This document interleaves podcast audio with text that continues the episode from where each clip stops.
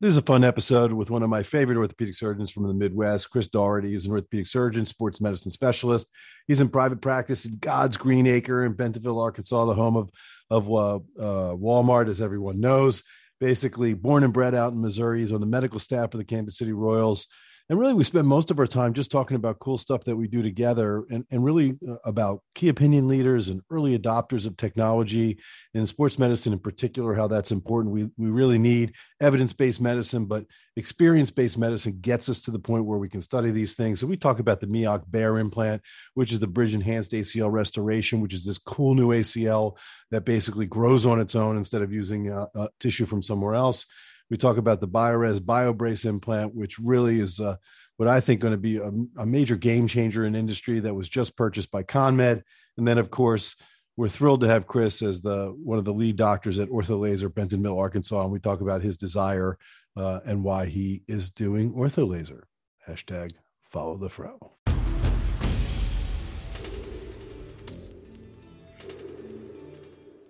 This episode of the Ortho Show was brought to you by Thompson Surgical Instruments. Thompson understands the value of exposure in surgery and is dedicated to providing innovative, high quality, and safe retractor. Thompson's new total joint table mounted retractor system offers a versatile setup and independent retraction so that surgeons may achieve uncompromised exposure. To learn more and get your free trial today, visit Thompson Surgical Instruments at www.thompsonsurgical.com that's www.thompsonsurgical.com. Thompson, the go to retractor for all of your exposure needs.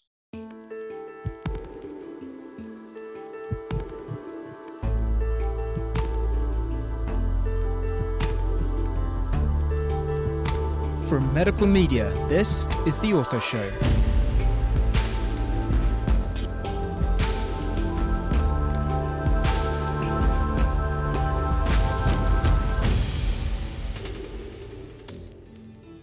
Hello, world. Dr. Scott Sigman, your favorite opioid sparing orthopedic surgeon, here for another episode of the Ortho Show podcast, where we bring you the best of the best in the orthopedic space. I'm really excited to bring on a dear friend and colleague, Dr. Chris Dougherty, who's an orthopedic surgeon, sports medicine specialist in private practice in God's Green Acre in Bentonville, Arkansas, uh, where he's a part of Agility Orthopedics, his private group.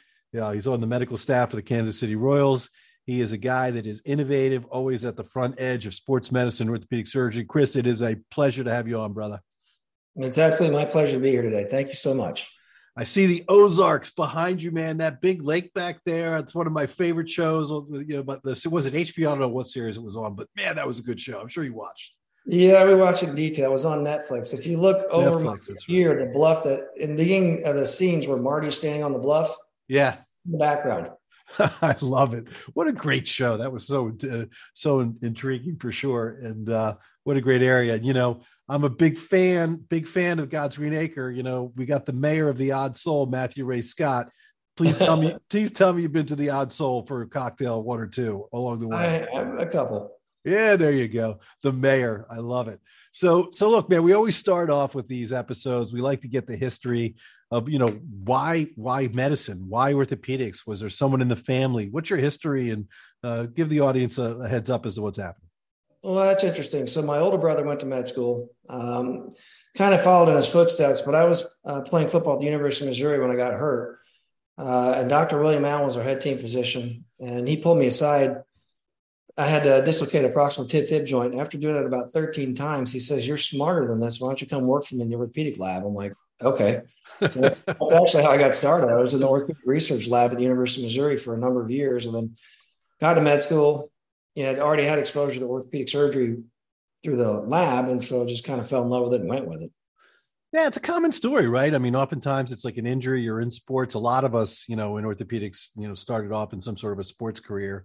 You have an injury, and then you sort of work your way through it. And so, uh, so basically, then orthopedics was sort of in your mind throughout your educational career. It was sort of a goal that you had early on. Yeah, I mean, pretty much since the sophomore year of college, uh, that was my long-term goal. I digressed and diverged for one year to radiology. And when I was in radiology, they're like, "Man, you're an orthopedic surgeon. You're not a radiologist, so you need to go be an orthopedic surgeon." like, okay. That whole radiology thing never stuck for me. I mean, it was cool to read X-rays and stuff, but it's like okay, so I'm going through medical school, I'm doing all this stuff so I can sit in a black room and never be able to meet a patient. I'm like, that just did not click for me. No disrespect to the radiologists who do a great job, but was not for me. Oh, you know, I understand it. My, when they brought it to my attention, I, I was on call at night. I'd done 52 monster boards, 17 ultrasounds, 21 CTs, eight MRIs, done a couple of chest tubes, had done two perc SI screws because I could do those fairly easily. Uh, did a frame for a tibia plateau, and that's when they're like, "Look, you're not a radiologist. You're an orthopedic surgeon," and took care of it. Yeah, I mean it's hands on, man. You got uh, you know, if you like tinkering and your hand eye coordination, manual dexterity. I mean, I always say like now, I like one of my one of my largest LinkedIn posts was uh was uh, me doing a surgery, and then I sort of looked over to the kids in the audience and said, you know, look, next time your parents you know tell you to put down the uh, the controller you let them know that you're studying to be a surgeon right exactly so that's sort of the hands-eye coordination that we do now with robots and all the other stuff that we do but man, so you're you're you're a Midwest guy, man. You you you never left, and so you're at Missouri. You then do uh, your medical school there as well, and then you do your fellowship at the Kentucky Sports Medicine Program. What was that like? What was your activity there? What was what was going on? That was a great fellowship. I had an opportunity to do several other fellowships, but uh, my, uh, Dr. Montgomery was my mentor, if you will, and he directed me towards Mary Lloyd Ireland. He's like, "Look, you cannot go wrong with this woman. She knows her stuff." The best thing about Mary Lloyd is she would let you do anything you felt comfortable doing, and she could do about anything you ever saw. So it was a full exposure fellowship. And then she sent us down to Nashville so we could learn from T-Bird as far as hip scopes go. Any gaps that she might have had, she filled for. So it was something where I would, I've never regretted would do it twice in a heartbeat under her. So how long you been in clinical practice now? What are you up to? 20 years? Yeah, coming on 20 up. Yeah. yeah, coming on 20 years, exactly. All right. So so again, you know, you just got stuck out there. You love it out there, and God bless. So you're sticking around and you decide you're going to initially set up practice in Missouri, if I'm not mistaken, for a short period of time before you made the transition over to, to Bentonville. Um, when did you get involved with the Kansas City Royals? Because you're on the medical staff and you, got some great respons- responsibilities there. I would love to hear about that. Sure. So we were when we were outside St. Louis, one of the options was to move into St. Louis and take care of the Cardinals. And I did not marry a big city girl. It was not going to happen this was a smaller town and I knew that the Wichita farm team was going to come. I was like, well, we'll go there and maybe I could help with that. So we moved down here, we got established. It was literally in 2006, we came down here and arthroscopic surgery was kind of not really performed very often. You know, you think about the coast, you think about the Midwest, it takes time for stuff to come from the coast, especially the more advanced stuff to get to the central aspect of the country. So I got down here. I saw it as a very ripe opportunity because there really wasn't anybody doing anything anything along the lines of was there was no hip arthrosis close. So I was like, okay, this is a perfect place to go. It was a smaller town atmosphere. You know, it's Bentonville, it's Walmart headquarters, Tyson JB Hunt. You know it's going to grow. It's like, okay, this is a good place to go. It's a great place to raise their children. And you know, the population we got it was 250,000. Now it's like 800,000 in the metro area. So it, it's grown like crazy, but it's also been a very progressive town to grow in as well. So you say the Midwest, but Bentonville is very eclectic. Northwest Arkansas is not like other areas. We have every nationality you can think of is here because of Walmart. So consequently, if you're like, look, I want, you know, I want Thai food, it's real Thai. Like you're picking by number. They don't speak English. They it's straight up Thai. Same thing if you want, it, it doesn't matter. Any type of food you want here. Yeah, no, that's amazing. And you're right. I mean, you think about Bentonville, the home of Walmart, and and you know Tyson Foods, as you said. And there's a couple of major trucking companies as well. So I've been out there. I mean, it's really impressive uh, what's been put together there. And then the Ozarks, it's beautiful too. I mean, it's just oh, gorgeous yeah. country for sure. Uh, you know, and you really don't get an appreciation for it until you get there and you really see what's going on. And and I think you you summed it up beautifully. And uh, so so but so so the Kansas City Royals were when you were in Missouri, and then and then there's the farm team now that that's also in Bentonville as well. Yeah. So the farm club, they moved here in 08. Like I said, I had an idea they were going to go and having, I was asked to take the Cardinals and turn them down because I didn't want to be in St. Louis. So moved down here, uh, got courted by a group to go with the Braves as well before moving down here. It's like, no, I, I want to be small town. I don't want to take care of a club full time. And with the Royals coming down with the Naturals with the double A club, it was just a great fit. So they came down, interviewed some of the groups. So like, okay, well, we like you. You seem like a good fit. And we've meshed ever since. So started out just here, but then it immediately sprang into doing uh, draft physicals, spring training, Dominican academies. So it's it's kept me very busy, kept me on the forefront. That's one of the things I really like about baseball medicine. There's a lot of stuff that the surgeons are doing. It's something that it's not necessarily on the edge, but it's early in the reporting series. Here we've done this and it works great. Okay, I'll try that now. So helped me stay way out in front of what's coming as opposed to reacting to what's already been there.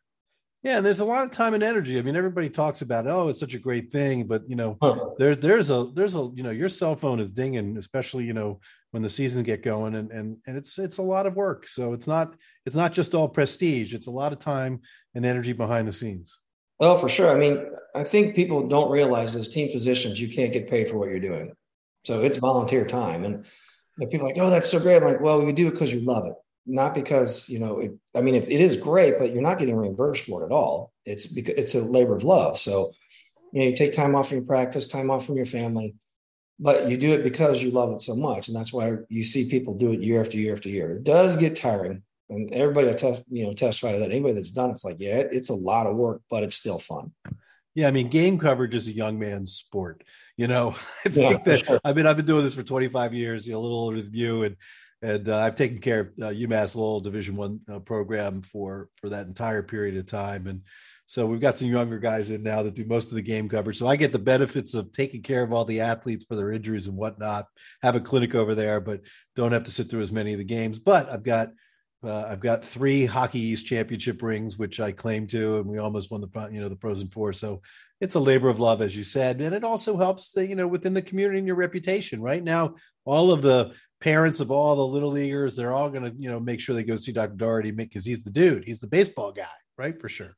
Yeah, you, that is. You get you do get pigeonholes the baseball guy, but at the same time, they come in. They're like, "Hey, I need this." Yeah, I got you. Yeah, but you take care of all the sports injuries. You know, that's just one one aspect. I mean, I think it's fascinating that you learned hip arthroscopy, you know, so young. I mean, that was really in the infancy. I mean, I did some work with Joe McCarthy at New England Baptist Hospital. This was like in 94 and 95. And to be perfectly blunt, we were like, if we got the scope into the hip, we were like high fiving each other, like, what a cool thing. Like, now what do we do? Right. There, there was no like, there was no clinical, you weren't repairing labrums and repairing, you know, tendons and stuff back then. You just went in and you shaved a little bit. But the fact that we could get the scope into the hip was pretty cool. Now you're only maybe, you know, eight or nine years out with with Dr. Byrd and you're learning the techniques and and then you picked up on it. So it really must have been a great advantage in practice. Well, I mean, it was like back then. There was there was myself and uh, Hal Martin was over in Oklahoma City. So as far as Midwest goes, it was kind of wide open. And you laugh about the infancy. I mean, I remember the first couple I did were dry with hysteroscopy instruments because we didn't have any hip arthroscopy instrumentation. Had a kid that has tabular fracture that just needed reduced. So had a chick champagne fracture table. Dr. Byrd, you know, in lectures are saying don't exceed 50 pounds of traction. So I literally got a fish scale on the end of the foot, pulling on it to 50 pounds, pop it open and make your interportal uh, capsule and flip it over the hysteroscopy instrumentation. And you had radio frequency ablators that were done under CO2, so you could use them in ambient air. So that's all we could do. We started.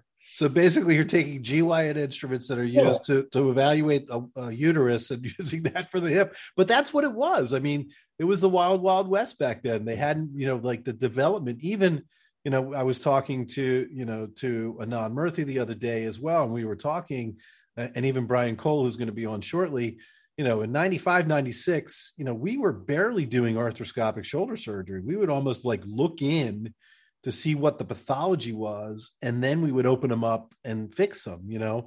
And so the evolution in such a short window of time over 20, 25 years, it's quite remarkable the things we do now compared to when we started. Oh my goodness, yes. You know, we you think about the instrumentation, the techniques alone, the instrumentation's made the techniques easier to do uh, and now we've expanded it from saying, okay, we just have the intra-articular space, we have the peritrochanteric space, we have subgluteal space. There's so many areas that it's going to continue to expand into. Yeah. So what that means for the listeners is that you know you can do a lot of stuff. you yeah. can you can fix tendons, you can fix labral. There's people that have arthritis, and so now you can get your hip, hip scope like you can your knee and your shoulder, and there's some good indications and good treatment tr- options for sure. Yeah, for sure. I mean, think about glute tears or even hamstring tears. You used to have to make this huge incision. You know, seven, eight, nine, 10 inch incision. Got to put these pins in, hold everything in place. Now you just make little holes, drive right up to it and fix it. It's just, it's easier to see, easier to do. Yeah, no, completely agree. All right. So let's, let's shift into something that, that you and I both love. And we've sort of become part of this cadre across the country of the early adopters, right? You know you, you think about rogers curve which is that curve of innovation where you know you've got the laggards on the other end and the dinosaurs who don't want to do anything and they're still doing the same stuff they learned in clinical practice during training.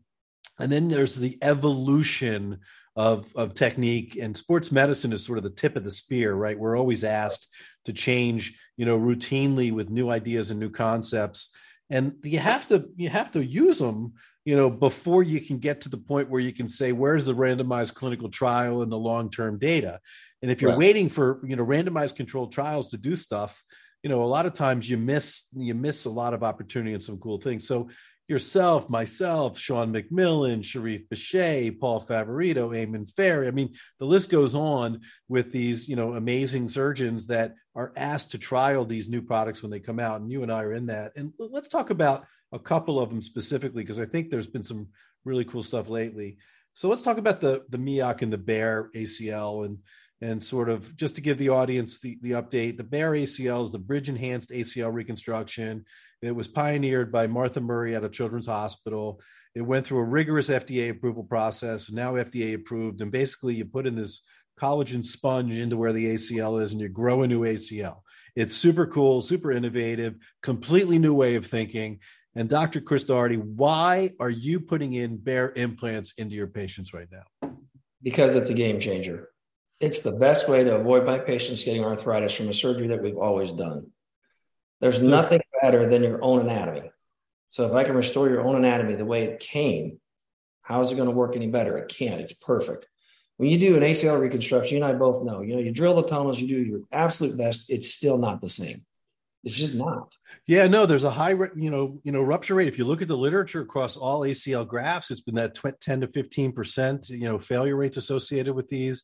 And you're right. What are we doing? We're doing a reconstruction, right? You take a piece of tendon from some other place in the body, and then you reconstruct it and you put it inside the knee, and you and you sort of hope for the best. And you know we've been doing this for 20 years and we've both we've definitely seen the ups and downs where you try something it doesn't work and then you wait 10, 10 years later and somebody wants to try it again. You know greg DiFelice god bless him the acl repair guru you know out of hss has some good literature on on the repair of the acl and i think that's coming as well. But you know this implant in particular you're right is is completely unique. So so so walk us through you know, you got a 17 year old patient that walks into your office. Uh, patients get a Division One scholarship. It's a young woman to go to go play, you know, soccer at Northwestern. Uh, she has a torn ACL. And wh- how's the conversation? What does it go? Did they come to you and ask about Bear? Are you talking about it? Let's let's talk a little bit about how that plays out. Well, it, there's both of those scenarios. So with Bear, like we're getting calls from patients in other states saying, "Hey, you know, I, hear you do bear. I'd like to talk to you about getting one. Like, absolutely. You know, at the same time, you have the patients that show up and you give this scenario, for example. So I talked to that young lady. I'm like, okay, here's the problem. You're in a high risk failure group already. Doesn't matter what graph we pick. Using a bear implant, you're going to delay your return to play by three months maximum. You know, you may not, you're actually not really ready to go until somewhere around seven, eight, nine months anyway. So if you do a bear, which is going to restore your native ACL, then you've got a much better shot of never having another problem. When you look at the other graphs that I can pick for you, they're never going to be the same as what you originally started with. So if you're asking me, I'm going to put a at 100% of the time if I can at all possible because I want you to have as normal a knee as possible. Know, we're going to fix the meniscus and all that stuff. And I can put in four or five ACLs, but they're never the same as yours. So I'd like to put yours back by using a bear. You know, and it's interesting again for the audience. It's basically looks like a marshmallow you know, yeah. it, and it's made out of bovine collagen. And this collagen, uh, the bo- our body likes cow collagen for whatever reason. They put it into hearts. They do a bunch of other things with it. You know, we both have experience in the shoulder. We'll talk about that next. But it basically looks like a, a marshmallow, and then you drill tiny little holes into the bone instead of the bigger holes that we normally do. And the technique is really not complicated for a skilled ACL surgeon. We're doing them in 45 minutes to an hour or something like that. And then what happens is the body figures out how to to grow into this collagen you know mold or if you will and the fibroblasts grow in and you recreate an acl and your body makes a new acl that was there before. And there's been you know there's good literature there's good studies on this. This went through a very rigorous arduous fda process of clearance. That's what i focus on for me in particular you know to not mention it right now as far as an ACL reconstructive option, I think would be a mistake because it is FDA approved. People know about it. There's a large group of patients that are seeking out care, as you said, where they call you. Um, so I think that you know it, whether or not it truly bears out to be the panacea and, and and the hopes of not having arthritis down the line will remain to be seen. But the moon study that's going on right now, there's a lot of great data, and it's hard to ignore it. And so I'm I'm there with you 100. percent I think it's something that needs to be discussed and offered to for our patients. Yeah, I, I agree with you. I mean, for me, it's always been is there data to support why you're showing me this? Because if there is, then I can do it. You, you know, we always say you don't want to be the last adopter, but as far as first adopters, it's better be an early adopter. Waiting until something's been proven for 10 years, you're way behind the curve. It's already been done. You know, it's not for every patient. Like I had one that was scheduled for a barrier, you stick the scope in, and you're like, you don't have enough. Your stumps, you have to have enough of what's called the tibial stump. The bottom side of the shin bone is still there. And if you don't have enough, you just can't do it. So you might want it, and then we have to fall back and say, okay, we're going to do this other one. It's it's still a good gold standard. It's just you can't have what I wanted to do for you, which I think is the best. Yeah, and, and I want to be clear, you know, this implant, unlike any other, right, eh, went through this incredible de novo process of FDA clearance. And so there's tremendous review and literature support behind this, this implant. Now, whether or not it, it truly pans out, we'll see over time as we all continue to follow. But this is one opportunity for our listeners out there that are orthopedic surgeons in particular that are saying, well, should this is this something that I should do or not? Well, you, you have a lot, there's a lot of backing behind this that's legitimate that would would would certainly allow you to sort of have that that conversation with your patient moving forwards for sure. But yeah, I mean, we'll see. I mean, I I have another one scheduled, you know, for next Friday, and then it's always the same thing, right? Oh yeah, we can do this for you, no problem. Then the surgery center calls back and says, oh no way, that thing's too expensive. We can't let you do that, right? And then you're jumping through hoops to get it done. But have you found a, has it been an issue for you insurance wise and getting approvals? No, I mean I get the approvals from the insurances. I, for me, I make a focus of making sure I take the bears to the hospitals where I know that it'll get reimbursed for because it is it is a more expensive implant. But you know, in terms of the, what's better for the patient, I still prefer to take them to the hospital so they can get that bear because if they can't, or if there's something, you know, if they're alpha gal, something like that, where I'm still not sure if they can or can't have the implant, then I'll still do the autograft, take them to the surgery center. But otherwise, I'll take them to the hospital where it's not a bigger issue for me. Yeah, no, I agree. And that's exactly what I'm doing as well. All right, we're going to take a short break to listen to our sponsor, Trackable Med.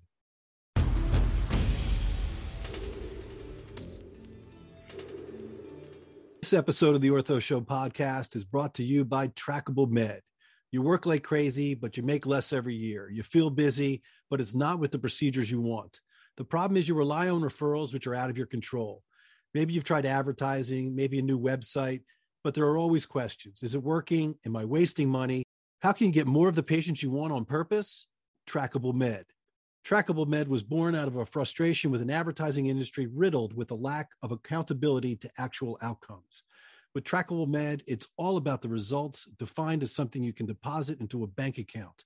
Results are achieved through an approach rooted in neuroscience, advertising, web design, and even appointment setting patient engagement solutions. Everything is designed with purpose towards your goal and all with no contracts. Find out if accelerating patient demand for your practice with Trackable Med is a good fit for you. Visit trackablemed.com and click on free consultation. All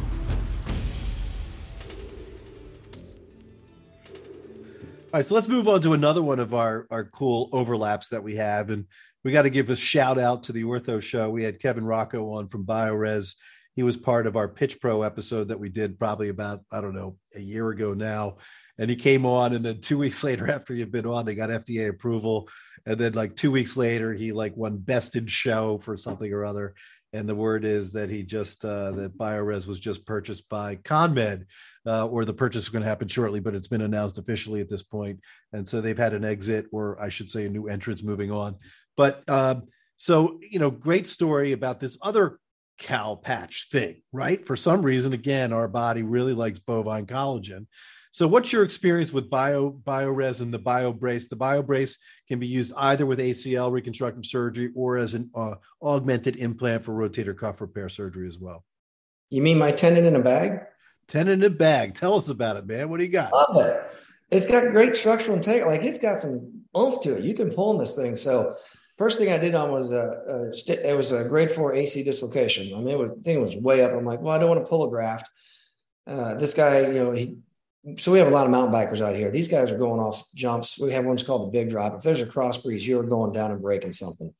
So Bentonville is a mountain biking capital of the world, and they smash up constantly. So you used to see maybe one or two grade four AC dislocations. You might see six or seven in the spring, five or six in the fall.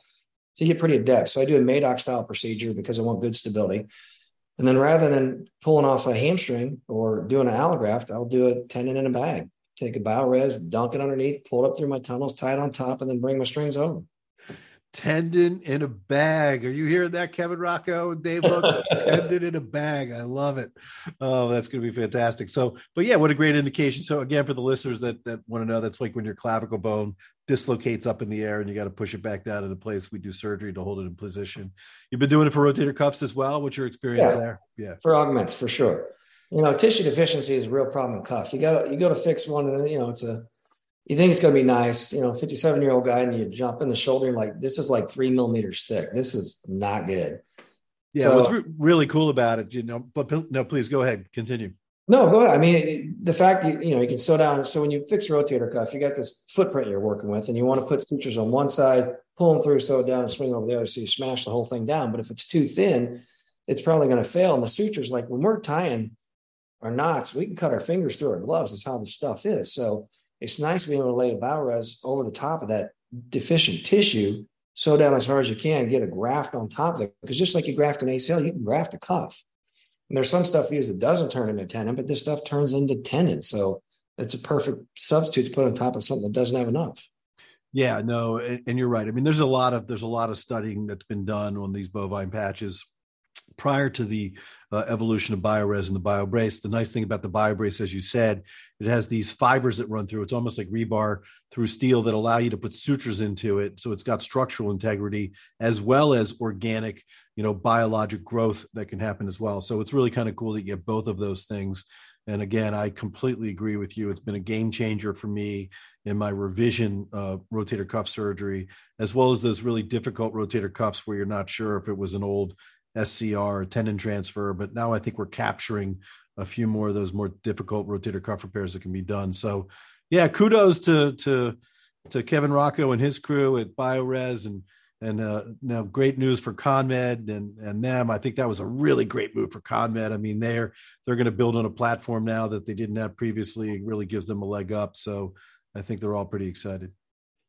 Yeah, it's a, it's a solid device. It's a good pickup for them for sure. Tendon in a bag, Lisa Donnelly. You're hearing that tendon in a bag. I think that's going to be a winner. Uh, no, it's too funny. All right, so let's talk about one other passionate thing that you and I have together now. I'm so excited for our listeners to hear, but OrthoLazer Bentonville, Arkansas has opened up, and you've been, you know, one of the lead physicians in that group. Uh, so we really want to welcome you to the OrthoLazer family and and just you know tell us about i mean i know why i've done it and i've been so passionate about it. I'm always on the soapbox but but what piqued your interest into the concept of the idea of opening an OrthoLazer? So great story. So we always get the PDMP reports from arkansas. So basically for everybody listening it's a piece of paper report card on how many narcotics you write. Okay well i'm an orthopedic surgeon. I do a minimum of 40 surgeries a month so i'm going to write 40 narcs. Well that gets you red flagged. So i'm like i call them up. I'm like hey guys i'm doing surgeries. I, I got to write for pain pills. Yeah, but you're still writing for too much. Okay, well, I need something better because if I'm getting in trouble and I'm being watched and I'm writing for these pills and there's something better, what is there? So you start looking around and you're like, okay, well, who's this Fro guy? Okay, he's got this OrthoLazer he's got open. All right, let's just start peeking into it. And as you get further into it, you're like, all right, you're putting out some stuff that's like they're using less opioids. It's consistently less. So start asking other people who have been involved. Like I talked to Mark Albert and a couple of the guys, and they're like, "Oh yeah, it works very well." So it's like, okay, now guys that I trust, not that I don't trust you, but it's like, okay, other people's opinions, especially when you go to surgeons that you trust, their opinions matter. So like, okay, these are some of the smartest guys I know. They're all saying this is real legit. Okay, I need to go into this because I want something for my patients where I can give them less narcs and they can have less pain. Yeah, you know, an opioid alternative strategy, I mean, is just it's something that's mandatory in, in what we do at this point, right?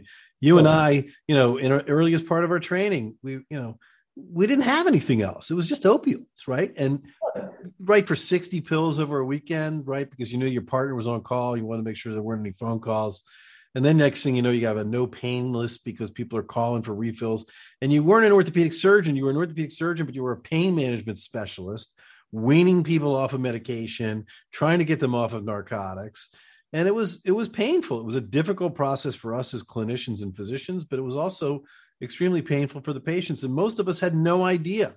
In the earliest phases of our career, we didn't have any, any idea the, the effects of the opioids and, and the opioid epidemic. And so, but you know, we've all had to change. It's just by definition, right? It's just you can't use highly addictive opioids for patients in a routine and regular basis. You're just going to create too many problems.